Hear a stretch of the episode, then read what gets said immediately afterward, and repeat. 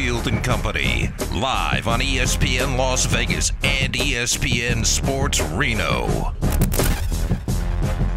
Welcome on board Reno, ESPN Las Vegas, ESPN Reno. Willie Ramirez, Cofield hanging out at Twin Peaks. Monday Night Football Party is on the way. It's Bears and Patriots.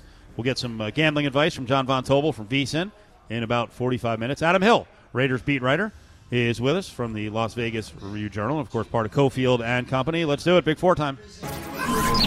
Battleborn Injury Lawyers presents The Big Four at Four. Number four. All right, around the NFL, what is this weird story, Willie? NFL reviewing refs. Was oh. someone was a referee looking for an autograph from Mike Two. Evans? Yeah, two of them. There were two referees that approached Mike Evans and called him out. You could hear it, I guess. Um,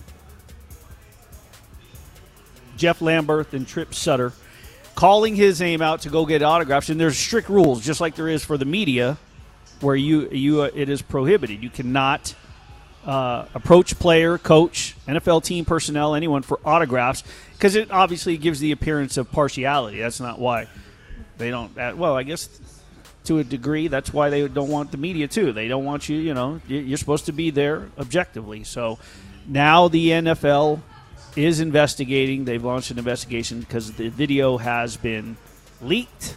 Um, and the CBA between the NFL and the NFL Referees Association. Uh, it says it allows officials to seek autographs, team merchandise, memorabilia for charitable endeavors, but those requests must be made through the league's officiating department, not in person. So go up to the PR person. Here's what I'm doing. They get it handled. Then it gets turned over for memorabilia. Yeah, it's bad. It's really, it's really bad. And, and talking about it doesn't even do it justice. You have to watch the video. It's, it's awful. And and look, one of the one of the officials, one of the officials is appears to be in his last year. I think it's like his twenty first year on the job. He's probably done, and he's like, "Hey, what do I have to lose? I'm I'm moving on." Oh well, bro. Like, sorry, you don't get to do this. This is not why you have a, why you're on the field. It's not why you're around them. You're not there to get you know pictures and autographs and all these things. And uh, I've heard media people say the same thing. What does it matter? Uh, well, it matters. It matters. You can't do it. And and in this one, dude, he lost. He may have cost the team the game with that dropped pass. What are you doing? And it's in the tunnel, and Evans is, has his head down, walking by, obviously angry and upset with himself and his team and everything else. He's like, "Hey, Mike, Mike, hey, over here, Mike." Like, wh- what? Was that the accent too? Yeah, I know. I'm making it. I love it. mean, No, it's that's a good one. Generic white referee dude accent. From Sounded- from New York. Sounded apparently. like East Coast, yeah. Yeah, uh, it, it was. I got infuriated watching the video. I watched. I it like knew eight you would. times. That's why we It's- put it in the rundown. It's unbelievable. But hey, look, I, I'm also not that surprised. Yep. Like, I mean, uh, like, watch officials. They don't know what they're doing. Maybe they are just there to get autographs. Who knows? And there are guys who are too palsy with the players. Of course, there is. I, I still 1,000% believe Cam Newton when he said that uh, Muscle Man, whatever the hell his name is, his son is repping now. Who was Hochuli? Yeah, Ed Hochuli Hochuli. said dropped a line on him about a call, and he's like, he's like, you know, Tom Brady gets that call. You don't get that Yeah. call yet, Cam. And then the NFL was like, nope, nope, nothing, no, no evidence, nothing, wouldn't Well- do that. Okay. how often do we see it on, you know, like the hidden camera shows, like behind the NFL, and they're on the field? Chatting all the Hey, time. Tommy, what's up, buddy? Like, th- no, And before the game, yep, all the Un- time. Unreal, man. It's, You're a machine. Don't Yep. talk to the players. Yep, robots, robot umps, robot officials. Is what we need. Number three. That was me as the uh, head of officiating. I know. You're a machine. No conversations. Man, this division has gotten crazy in the AFC West. I, I think it's clear the Chiefs have a chance to run away with things, but the other three teams, I have no idea where they're going to finish. I still don't think the Broncos are dead in the water. They need Russell Wilson back. Uh, the Raiders have a chance here to make some moves. The Chargers were terrible yesterday. Seattle has improved, but their run defense was gross against Kenneth Walker. They're beat to hell. They can't run between the tackles. Lombardi did it again. Their OC did it again on a fourth and short. Stop running Ekeler between the tackles. It's just stupid. It's stupid. But their O lines beat the hell. And you know what? I'll say it because no one else will. Herbert's either hurt or he's regressed a little bit. He did not have a good game yesterday. He was all over the place throwing the ball, threw the ball into jeopardy multiple times. They're not good right now.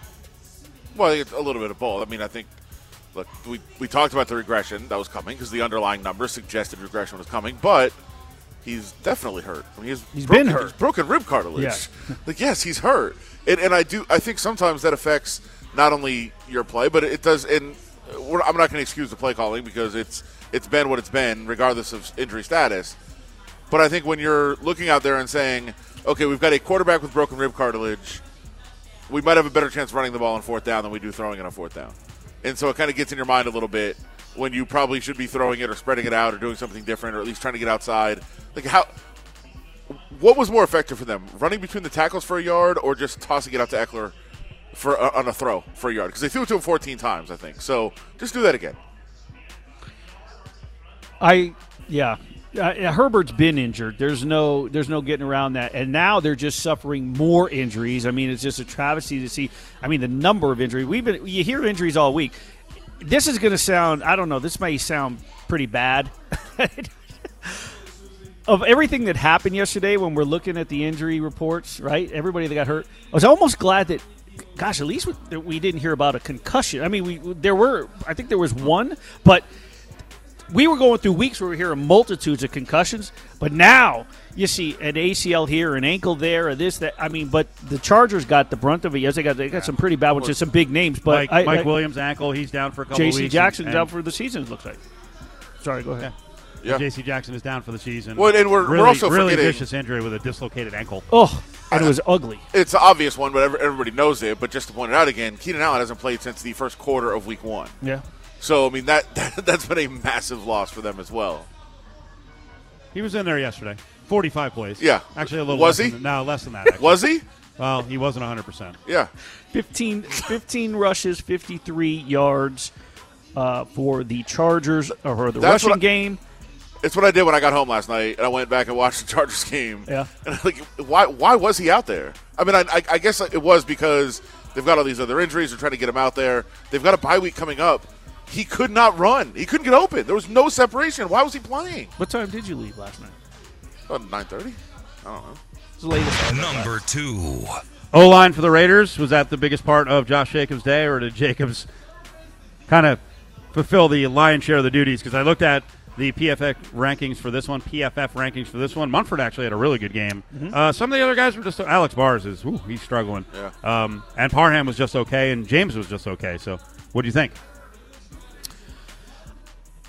I thought there was a good question in the press conference to Josh Jacobs that, that he does a good job of creating and making things happen on his own, but it is the first time, uh, you know, the, the first five games they had different lineups. Yesterday was the second straight, um, exact same starting uh, five.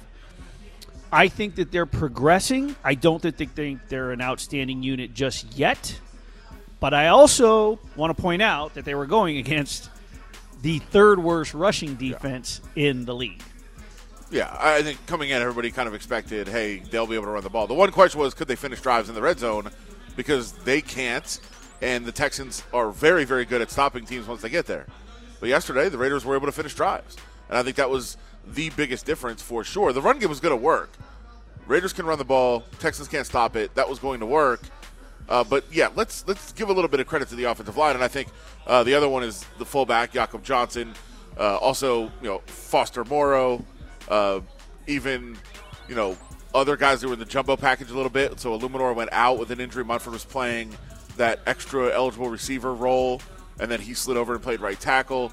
Uh, all those guys, Jesper Horsted even was in there a little bit blocking. It's everyone blocking, working together. Jacobs was, I believe, it was well over 100 yards before contact yesterday. So Jacobs is the guy that can that can run and finish and get two, three yards every time after contact. Yep. But he didn't have to yesterday. Like the holes were just there; they were wide open, and so I think that was a a full team effort in the run game, not just a Josh Jacobs dominating. And it, because it, it does bring up the point. I mean, this is a much larger issue, but this is a contract season for Josh Jacobs, hmm. and a lot of people are saying, "Wow, he's playing his way to a bigger contract with the Raiders." Not with No. the Raiders. No, no. That ain't happening. No. He's, he's playing his way out of Las Vegas, not into Las Vegas, is what's happening right now. And he's going to cost somebody some money the way he's playing. Yeah. You think there'll be another team that will throw him 11 or 12 a year? Yes. Yeah, and I don't think the Raiders will. There's, There's good- a reason they drafted two running backs in the draft and brought in other bodies to play in the backfield. That's what they believe in. they there are 31 coaches out there and there there are a handful that are completely going to be centering their offense around the rushing game and and, and going to want to invest just like the Raiders during the offseason invested in Davante Adams when you see these big offseason acquisitions there's going to be somebody that's going to say look at the capabilities of this guy he just finished his, his fifth season he's got plenty of life left in him and he knows what he's doing let's invest in him Number one. So Jacobs was awesome. We mentioned a lot of the numbers. Three straight games with 100 yards or more, and in this case, you're talking 143 or more. Last guy to do that was uh, Napoleon Kaufman in 97. Bo Jackson did it in 90. Hell, Marcus Allen had 11 straight 100 yard games back in 85 into 86. So Jacobs has been just dynamite. Give me something else in the game that you were really impressed by, Willie. I was impressed by. I think the thing that stood out to me was that the Houston Texans, for as bad as they have been, probably one of their lone things they can hang their hat on is that their red zone defense was actually pretty good, top five in the NFL. The Raiders had the worst red zone offense in terms of touchdown conversion. They went three for three, and now going into tonight, they're ranked 15th. They're uh, 16th. So I mean, they've they've jumped a little bit by going three for three, but the worst red zone defense going against a very good one. To me, that stood out that they finished their drives. Uh, well, I'll, I'll just give one that's related to the run game getting going. Did you see Derek Carr's numbers on play action passes yesterday? My goodness. Nine of 10 for 116 yards on play action passes. He was 21 of 27 overall, uh, so an efficient game. Uh, but nine of 10 on play action, that is what that is what the benefit of the run game is to me. Like the run game st- is there's still some things that are overrated about running the ball sometimes. Uh, but it's effective for this team, and it, what can really do is absolutely open up some lanes for you in the play action game. And nine of ten for 116 yards is very impressive, very efficient for the Raiders. I thought it was impressive that when it counted the most in the fourth quarter, let's not jerk around, close out the game, drop the hammer, pick six time. Here was Davante Adams talking about uh, finishing off the game. Have come a long way with that. Obviously, that's the reason why we're in this position uh, record-wise right now. It's not because you know we just goofballs and getting blown out every game, but we've been in those. We've had a shot at a lot of these games, pretty much all of these games at the end, and uh, just didn't really pull it off. And uh, you know, it's showing the growth that we have. Great coaches that that are you know locking us in on, on some of the details that get us to where we can come out here and perform like that, um, especially late, and uh, just got to keep that going. Yeah, I heard you guys talking to Hunter Renfrow as well, and Renfrow said, "Listen, you know, in the past, we, you know, this could be a game we'd go to overtime, something would happen, it'd be close." And he, he said it. He's like, "We don't win a lot of games in the last couple of years by double digits. We did it." Yeah, I, and a lot of the guys talked about the same thing. I mean, they were asked about it, so that's why they talked about it. But um, yeah, I th- I, hopefully you didn't hear my chuckle there. I was standing right next to Davante when he said goofballs. I just thought that was a funny, a funny part of his quote. Everyone thinks we're goofballs because we're because we're not winning games. No, we didn't. We didn't think you were goofballs. no, so it was. Uh, uh, I, I thought I thought really yeah, obviously a different feeling in the locker room yesterday than it has been most games when they lose and uh, nobody wants to talk or say anything. I thought there was a lot a lot of good stuff there, and uh, yeah, it, it was a, a good win all around. I think they did a lot of really good things that made everybody feel you know, more more comfortable. Big Ford Ford is presented by Battleborn Injury Lures in Reno and Las Vegas. 766 1400 is the call from anywhere in Nevada number 766 1400. Mills running out of time and goes down. Chandler Jones, Clelin Ferrell. It's Cofield and Company, live on ESPN Las Vegas and ESPN Sports Reno. Greg Gumbel, CBS on the call there. How about that, guys? Cleve Ferrell and Chandler Jones both combining for a sack. That was cool. Both their first sack of the season. Yeah, very key time of the game It too. was. It was. well, It wasn't. yeah. For those that were watching, yes, it was. It- it the counts. Texans got the ball with 20 seconds left in the first Right. half. We're going to try to take a shot deep if they could. Uh, and then as they rolled out, just kind of decided, out we're not going to take a chance, and they just ate the ball, and Cleve and Chandler Jones combined for a sack. But is it the kind of thing that gets them going? Maybe. It is the kind of thing that another team maybe just looks at the stat sheet and says, yeah, we'll give up a pick for Cleve because it sounds like he is on the trading block for this week. So maybe that happens. What do you think of Carr? In general, Mi- yesterday. mixed bag. yesterday? No, I, I, he was efficient. Okay. I, I think that's the best way to say it. I think he was ve- he had a very efficient game. We talked about how successful he was in the play action. Uh, he didn't take too many chances. He came out with a clear. The game plan was clear early. Throw the ball to Davante Adams three times. His first three throws all to Davante. Then he forgot about him for a while, and then he hit him in a couple of spots when they really needed him. But um, I, I think he made the throws he needed to make. wasn't Didn't blow anybody away, uh, but did what he had to do. I, I thought it was an efficient performance. Willie? I think he played the role of manager well. I think that Josh Jacobs was the star. Um, you know, I, I, I think that the play calling helped him out a little bit. It, it- he, he the trickery, like we mentioned early earlier, um, once good. I, I wasn't a fan of go, keeping going back to that same play. I don't know how you felt, Adam, but I think that after the the one to DJ Turner worked, then the next I, I looked at Paul and I was like, dude, they've got this play figured out. Why do you keep doing that? And then I was explaining to Steve that I didn't think that the trickery, um, especially the one where he pitched it back and he came over, I think he was setting him up. He was going to get injured. I mean, it's it's once, it's twice, it's but I, overall, I just think the Carr managed the game well. I tend to wonder if uh, Mills had an overall better quarterbacking day. Oh, no. Davis Mills stinks. He stunk yesterday. He's not a good player. He, he took advantage of a depleted secondary for sure for a while where guys were just running wide open. And every once in a while he'll make a throw. You're like, oh wow, he actually is an NFL quarterback, Nah. but not a good one. That guy. He. I didn't what, say he was what a we saw was the the second half was Davis Mills. Davis Mills stinks. He's a bad quarterback. Yes, Yes. he's awful. as far as yesterday's game is concerned, just delving into the numbers, with what Carr did, he managed the game better. And, and, and, and they were both going against, you mentioned, I mean, he's throwing against a depleted secondary. I mentioned earlier, Carr's going up against a horrible defensive front. So, Uh, I, I will say this: I I figured Davis Mills would do something. I picked him up in a couple fantasy leagues and started him yesterday because his situation was so good. Hmm. I mean, coming off a bye, playing against that defense again. I don't. but think that's the- what we're don't think the talking. We're talking about this game. I didn't say Davis Sure. Mills is a better quarterback than Derek Carr. Sure, Never said he, that. He had a lot more opportunities than what his stats would indicate. He should have had a much better game than he had. oh, yeah. Yeah. And 41 attempts. a lot of throws were there, and he wasn't able to make them.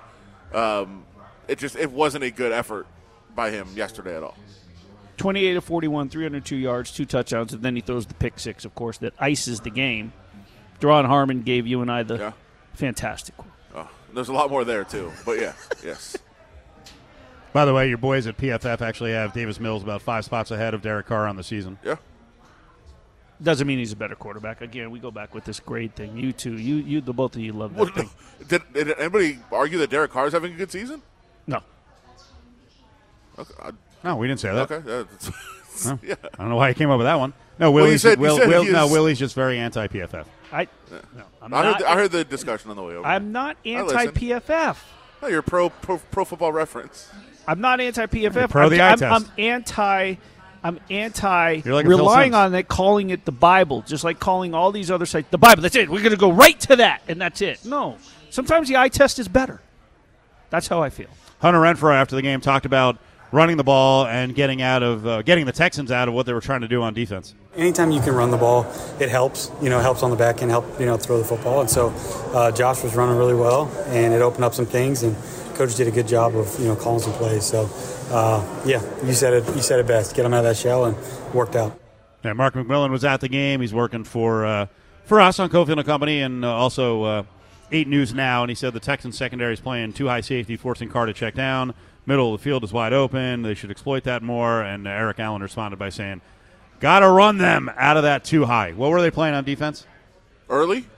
They, they just had it, it's this it's this on ongoing kind of discussion about you know how teams are approached, and it was obviously very popular with what like the Chiefs have been doing, where you just have two deep safeties, and you know you're it, it's it's much easier to just keep everything in front of you. It's very tough to throw, especially downfield against it. Uh, when they're playing that way, you've got to just take everything underneath and just kind of move the ball down the field slowly.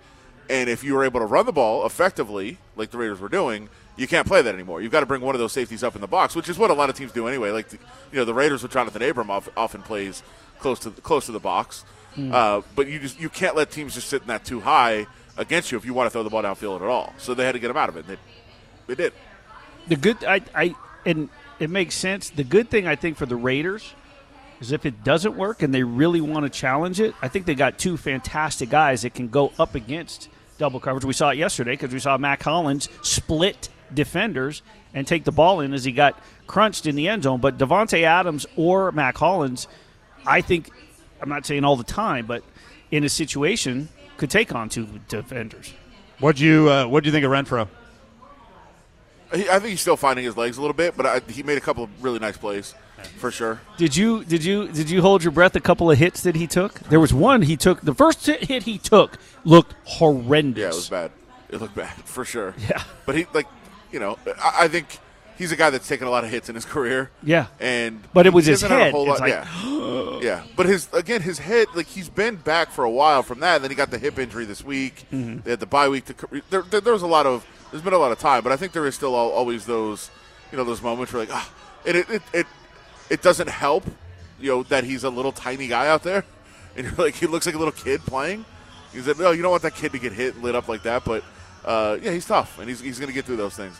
On, on the, I don't want to go too far inside, you know, inside the game a little bit, but uh, I I talked to Davante Adams about this yesterday as well. There was a moment late in the game. It actually was a huge moment because the Raiders had third and eleven. They got ten yards on third and eleven to set up a, a fourth and one, so they could go for it. Where he caught the ball, it would have been like a fourth and four or five, where they couldn't have gone for it. And I asked him about that after the game, getting those four extra yards, somehow finding space to operate. Knowing you couldn't get to the first down marker, but even those three or four little extra yards. And he talked about that, saying, you know, when you have that shell defense and they're playing deep on you, you're going to have to make catches and find ways to get where you want to go. Like you're not going to be able to throw the ball downfield against it, but you've got to find ways to steal those yards. And he called it scraping the pot, which I know you appreciate as somebody who is, uh, you know, uh, loves the the poor cooking, where you just scrape everything you can out of the pot and get every every little every little bit of stew out of there. You gotta and he deglaze talked it. about that yesterday. You got to deglaze it, right? I had a salad today. Every piece of lettuce out of Tupperware. I was Scoop, like, scooping it. scoop, I think I left a couple pieces there. You got you got to just throw some, keep some in the bag and throw them out. Before we uh, move on from the Raiders, we do need to acknowledge the most important part of post game yesterday. Um, With Davante in the tunnel. no, I was going to say the cameraman that got caught just strolling Oh, yeah. across the logo. The entire room, like there's been guys Ra- that you Raiders call, they call employee, other by the people. way. Can you explain this to the Reno audience that didn't hear this early in the season? Adam, you do. it There's a giant logo on the floor in the locker room, like there is in every locker room in Major League Sports. Uh, but it is new kind of Las Vegas, so nobody really knew. And a couple of people walked over the logo, which means you have to do push-ups, whether it's in the practice facility or the game facility at, at Allegiant. And uh, it's many most people have been trained now, so nobody's doing it. But there was t- two team employees that just Team. casually strolled right across Oh, it. wow. It actually ruined.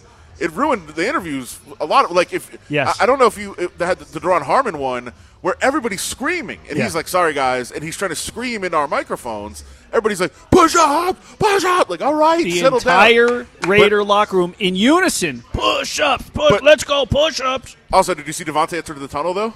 No. When Davante left in, entered the tunnel to leave the field, he stopped and he's like, he looked around, said, "Everybody's good, everybody's good, everybody's out of the way." Okay, and then he went through. yeah, I think, if Yeah. I'm not mistaken, I got to go. I was wondering why. I think Kevin. Martin from Channel 8 had that maybe on her Instagram. I got to go back and look. I wasn't. Really, I just figured she was getting them coming off. yeah. That's fantastic. Yeah. No shoving here. Yeah. I was having a lot of trouble with the uh, TV wires on the field in Notre Dame. It's a very small sideline, um, and the, man, those, those wires are everywhere. I just feel like I'm going to get caught up. And then at one point, I did bump into a cameraman, and I just kind of just kind of shouldered a little bit and just walked away. I was listening to your report on uh, on Rex. It was a good one.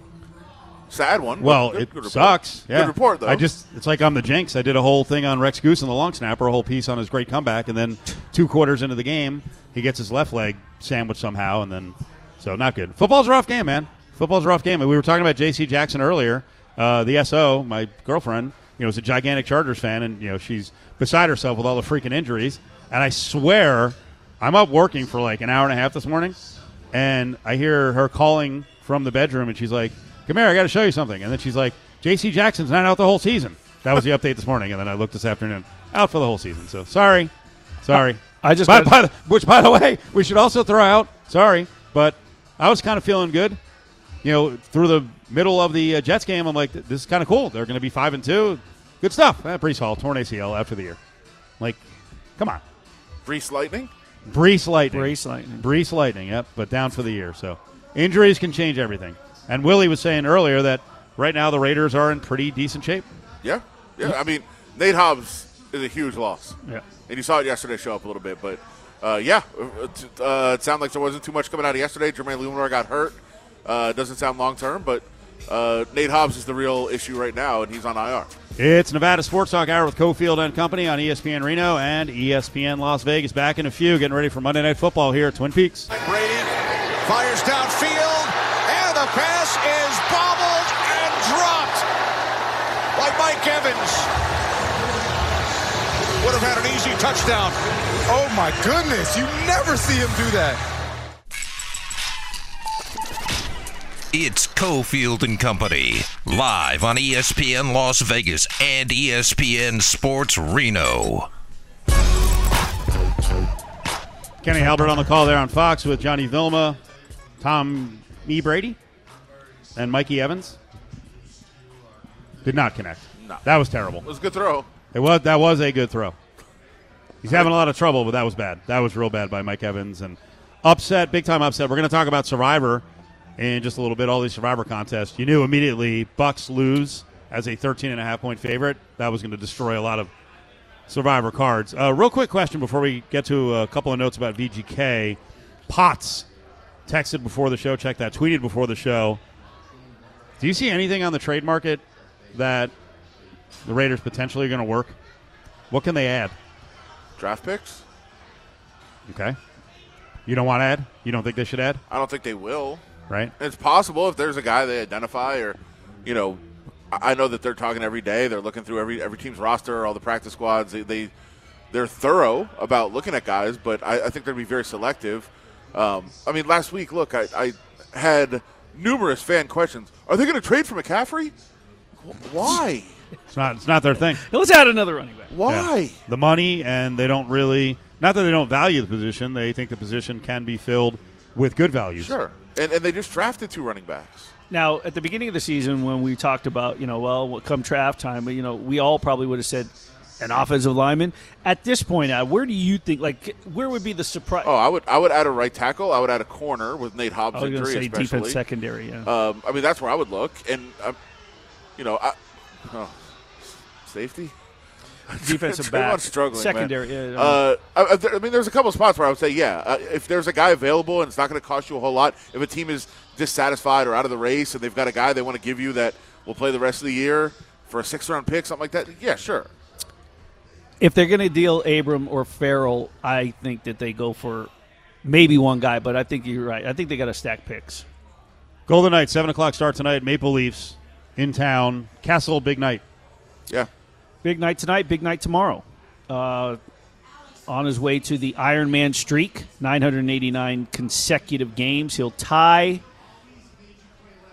the record tonight, snap it tomorrow in San Jose, Unless he gets hurt tonight. unless he gets hurt.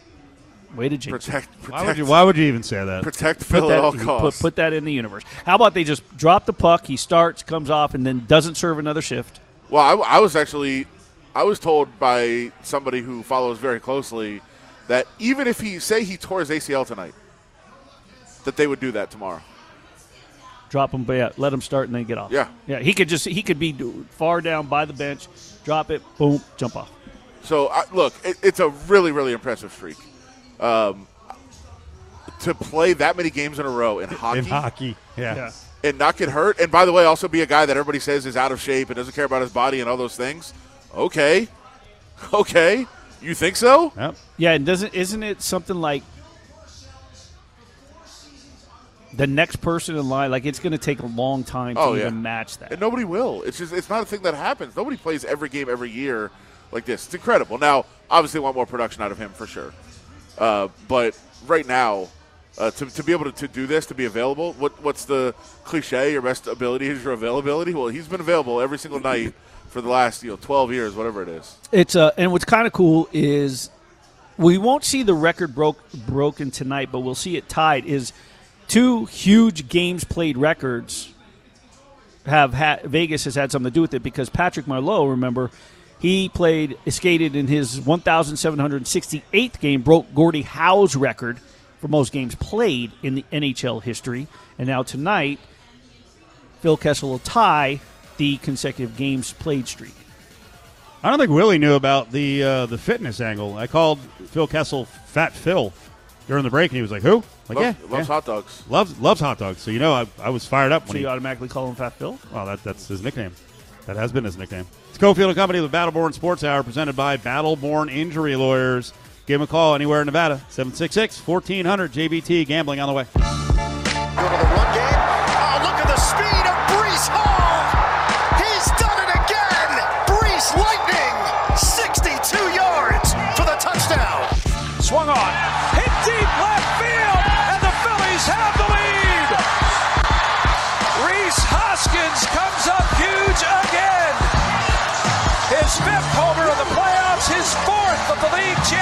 Championship series.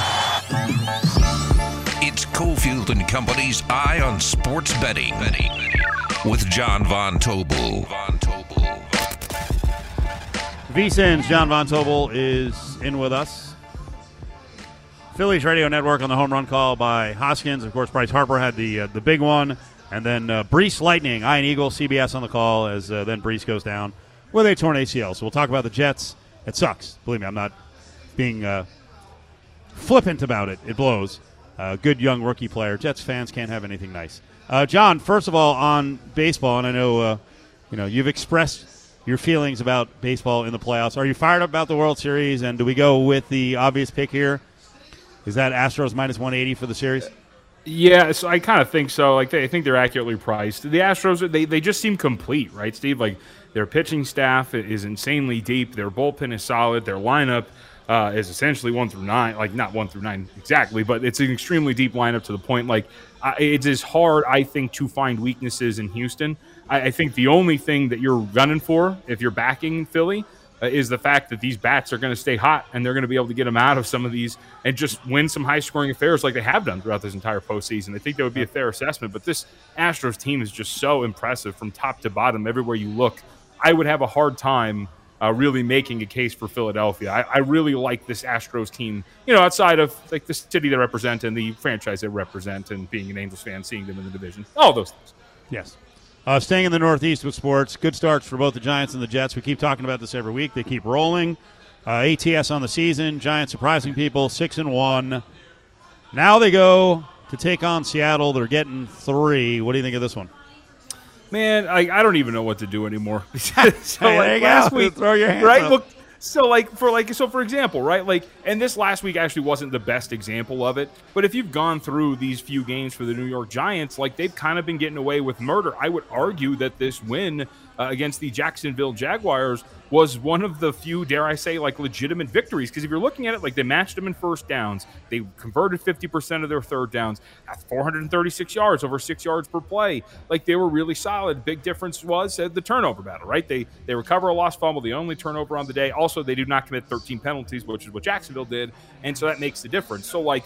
I like I actually bet against the Giants this last week because I figured that they were due for some regression, given that this team statistically and throughout the entire season that they've off these wins, uh, they have been somewhat fraudulent in doing so, and then they get their first like legitimate victory of the season. So I would say like big picture, look, is this six and one team? Uh, should it, they be power rated and or considered as serious as some of the other six and one teams that we have seen in the in the past? I would say no, absolutely not. I think that's very fair. And then you get to go on the road against Seattle, and finally Seattle seems to be getting some respect, right? They get a big win over the Los Angeles Chargers. Before, when they're sitting at home, they're underdogs in multiple spots, and yet now here it's a situation in which the market has finally flipped a little bit in Seattle's direction. So I would say, like, look, is maybe the market still a little too low on New York, given the fact that this Seahawks team, which is not power rated very highly, is laying three? Probably, but they they just have the profile of the team I want to play against. You know what I mean? But it just hasn't worked out. And can I also add, by the way, because I'm someone, Steve, I I bet the Giants over their win total of seven. I'm one win away already from pushing this win total, but I have no idea how they have gotten here. Yeah, and I don't know if you're going to get that this week. I tend to agree with you, uh, JVT. When you look at the analytics, like you mentioned, the stats, It's funny because they give out they only gave up 17 points, but they gave up 452 yards, their worst allowance of the season to the Jaguars, and now having to go on the road, like you said, with Seattle, sort of catching their breath and finding their way uh, at home. I, I think this is where this is the game the Giants get tripped up. Yeah, I think it's fair, Willie. I just, for me, when we're looking at it from like a, a market rating standpoint and whatnot, like, I- like I would ask you, for example, right? Like the New York Giants and the Arizona Cardinals, is there a big difference between those two teams? Because I would say probably not. And yet Seattle was catching two and a half in that game at home, and now they're laying three against the New York Giants. Like you're seeing that market shift here. And Yep. with two of the like with both of these teams, I'm kind of at the point where I'm looking at it and going, okay, is the market overreacting to Seattle's like victory against the Los Angeles Chargers, or are they still selling the New York Giants short? It's one of those games where I'm extremely torn with what we've seen. Yeah, Giants five comeback victories, uh, third team ever to win five plus games when trailing in the second half through their first seven games of the season. Jets also off to a good start. They're five and two. ATS. Breece Hall, their running back out of Iowa State, tears the ACL. Jets are getting points next week against the Patriots. We'll see what the Pats do tonight. I don't want to get crazy and argue that a running back is worth you know four or five points, but Breece Hall really was valuable to him. He was, but like you know, like you said, you you know that Steve, right? Like for example, Christian McCaffrey. I was talking with some folks they would say that Christian McCaffrey, for the grand scheme of things, is probably worth like a half point to maybe a point to the San Francisco 49ers power rate. So like Breece Hall, from an actual point perspective, is he going to be worth anything? No, uh, but he is extremely valuable. And also, by the way, because he's a glamour position, he's a skill position. I don't want to rub salt in the wound. Alijah Vera Tucker also lost for this team, right? So like that's kind of a big deal uh, for this offense. And I would say this, like the one thing that I think the difference between New York and New York, the Jets and the Giants, uh, is the fact that if you're pointing to something substantial for the Jets, it's the fact that their defense ranks among the best in the National Football League. Like if you're looking at, I think they're ninth or tenth in EPA per play defensively. Uh, so far, the early portion of the season, they've played the run extremely well. Like there's an actual strength to look at here. But then you look at this game against the Broncos, and you're like, 21 first downs to 10 in favor of the Broncos, 324 yards to 260. The only thing they really had advantage for them was 4.9 yards per play to 4.3, and that passing offense is still so anemic for the New York Jets. Again, in that game against the Broncos, I think 105 total passing yards, uh, like that was net, you know, 121 total for Wilson if you disinclude the sacks. But like, I just I look at the Jets. Their defense has kept them in a lot of these games, but they're going to run into an opponent that is going to be able to find some success, and then you're going to have to play catch up. Is that the New New England Patriots next week? I highly doubt it, but I would say that the Jets have something coming for them as well. I'm just not sure if it's going to be the New England Patriots with what you would assume would be the second consecutive start for Mac Jones, who we're going to see tonight. Buccaneers lose. Panthers taking them out. That means that Survivor got decimated again. Circa Survivor here in town. Um, now 300 entries left, and I think what there's 175 tonight that are on the Patriots. Yep. Uh, Well, and I was I was actually I was on the wrong side of this, but I was surprised. The Raiders, I think, were the most supported team in the uh, Survivor pool, if I remember correctly, uh, and they got that done. But yeah, like, look, I think that speaks more to what the what the masses think of the Chicago Bears, uh, right, than it does uh, what they believe in the New England Patriots. And I'll say this, guys, like for somebody who, and Steve, you know this, we've talked about this quite a bit. I've kind of been on the like the bandwagon of look, you know, Belichick, uh, not losing it, but he's definitely not as strong as he used to be. Uh, These last few weeks, he's kind of flexed his muscles a little bit, right? Shutting out uh, shutting out Dan Campbell and the New York, uh, excuse me, the, the uh, Detroit Lions, uh, containing the Cleveland Browns rushing attack and making Jacoby Brissett look like a fool, forcing him to commit five turnover-worthy plays in that game. I, against some like one-dimensional and lesser opponents, Belichick still got it in him. And now you get Justin Fields in this really anemic and terrible offense that he gets to face here. I totally get it. Like the market's been moving steadily in New England's favor tonight. Uh, there's really nothing I would tell you that would make me want to support the Chicago Bears, uh, other than the fact that you're kind of just like missing out on the boat to support New England at this point. But like I've been kind of impressed with uh, with New England and with Belichick the last three weeks. He's at least shown that against some lesser opponents, he can still do what he does best, which is just take away their biggest strength. Quick note that just came across: the Jets actually traded for uh, James Robinson from the Jaguars, who had fallen out of favor there, and Etienne's done a pretty good job now taking over the gig. Uh, last one on uh, the NFL looking ahead here. Ravens, man, every game is just a freaking adventure, and they had to hold on for dear life against the Browns yesterday. They're two four and one ATS, and now you got Thursday night football against the Ravens, who are kind of inexplicable, and the Bucks at home. Baltimore's one and a half at Bucks. Yeah, yeah, and I think like I think there's probably something to be said of like building these leads, right? Like like that's a positive. Uh, The question is just whether or not they're going to be able to hold on to it. But here's the thing, guys, and this is where like I keep talking about like the market, right? And, and you're waiting for the market to adjust on certain teams, and I think we're finally seeing it. Tampa Bay laying 13, right, or whatever it was, it closed at depending on the shop that you that you look at uh, on Sundays and they lose that game outright. And PJ Walker looks great. He actually graded out extremely well by PFF standards. Had a like I think had four or five big time throws. Looked really solid against Tampa Bay. And the market until that game yesterday refused to budge on its rating for the Buccaneers. Now we're finally starting to see it. That there is in no world in which the Buccaneers, albeit like home field's not really worth anything at all in the NFL, maybe about one and a half points. But in no world before this season started would the Buccaneers be underdogs to anybody really at home, um, even the Baltimore Ravens. And here we are, they're they're laying or they're catching one and a half. I tend to think that barring anything dramatic coming down in the injury report throughout the week, that this is finally the buy low spot for the Tampa Bay Buccaneers. Again, home field's really not worth that much, but being able to play at home on a short week is an advantage. And I feel like we're finally starting to see the market turn against Tampa Bay, and it might be the spot to come in and support them finally. Speaking of home court in the NBA, what's happening early on?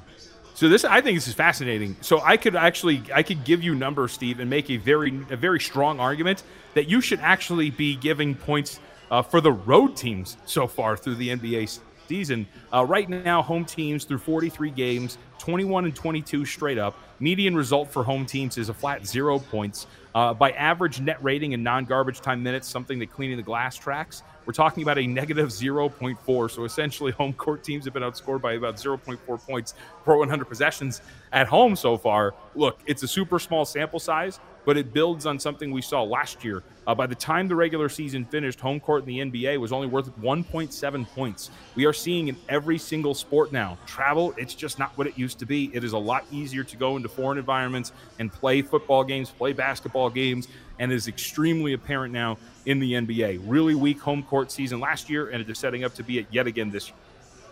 What do we do with the Lakers? Lakers this week, because it doesn't get easier. They're 0 3. They're shooting threes at a historically bad rate. They're at Nuggets, at Wolves, home Nuggets. Oh they could be God. zero and seven.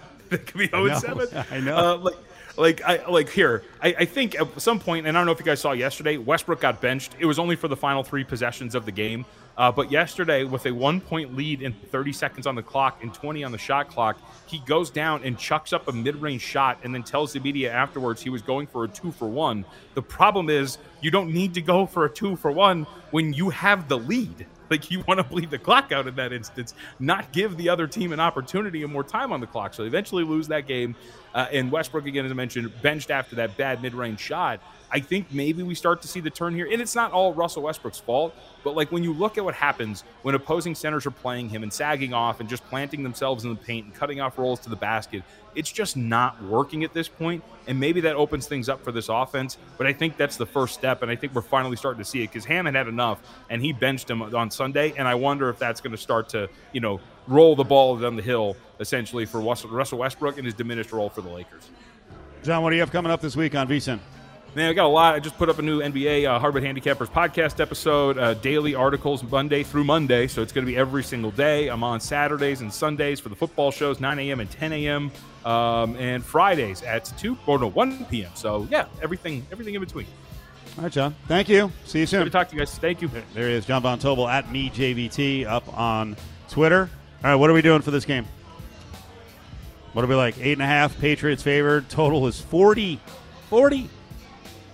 Playing it under. I've You are. already I've already played it under. I wouldn't lay eight, eight and a half with this team. Okay. Oh, and I'm not taking it. And I'm already in the survivor, so Good luck to you.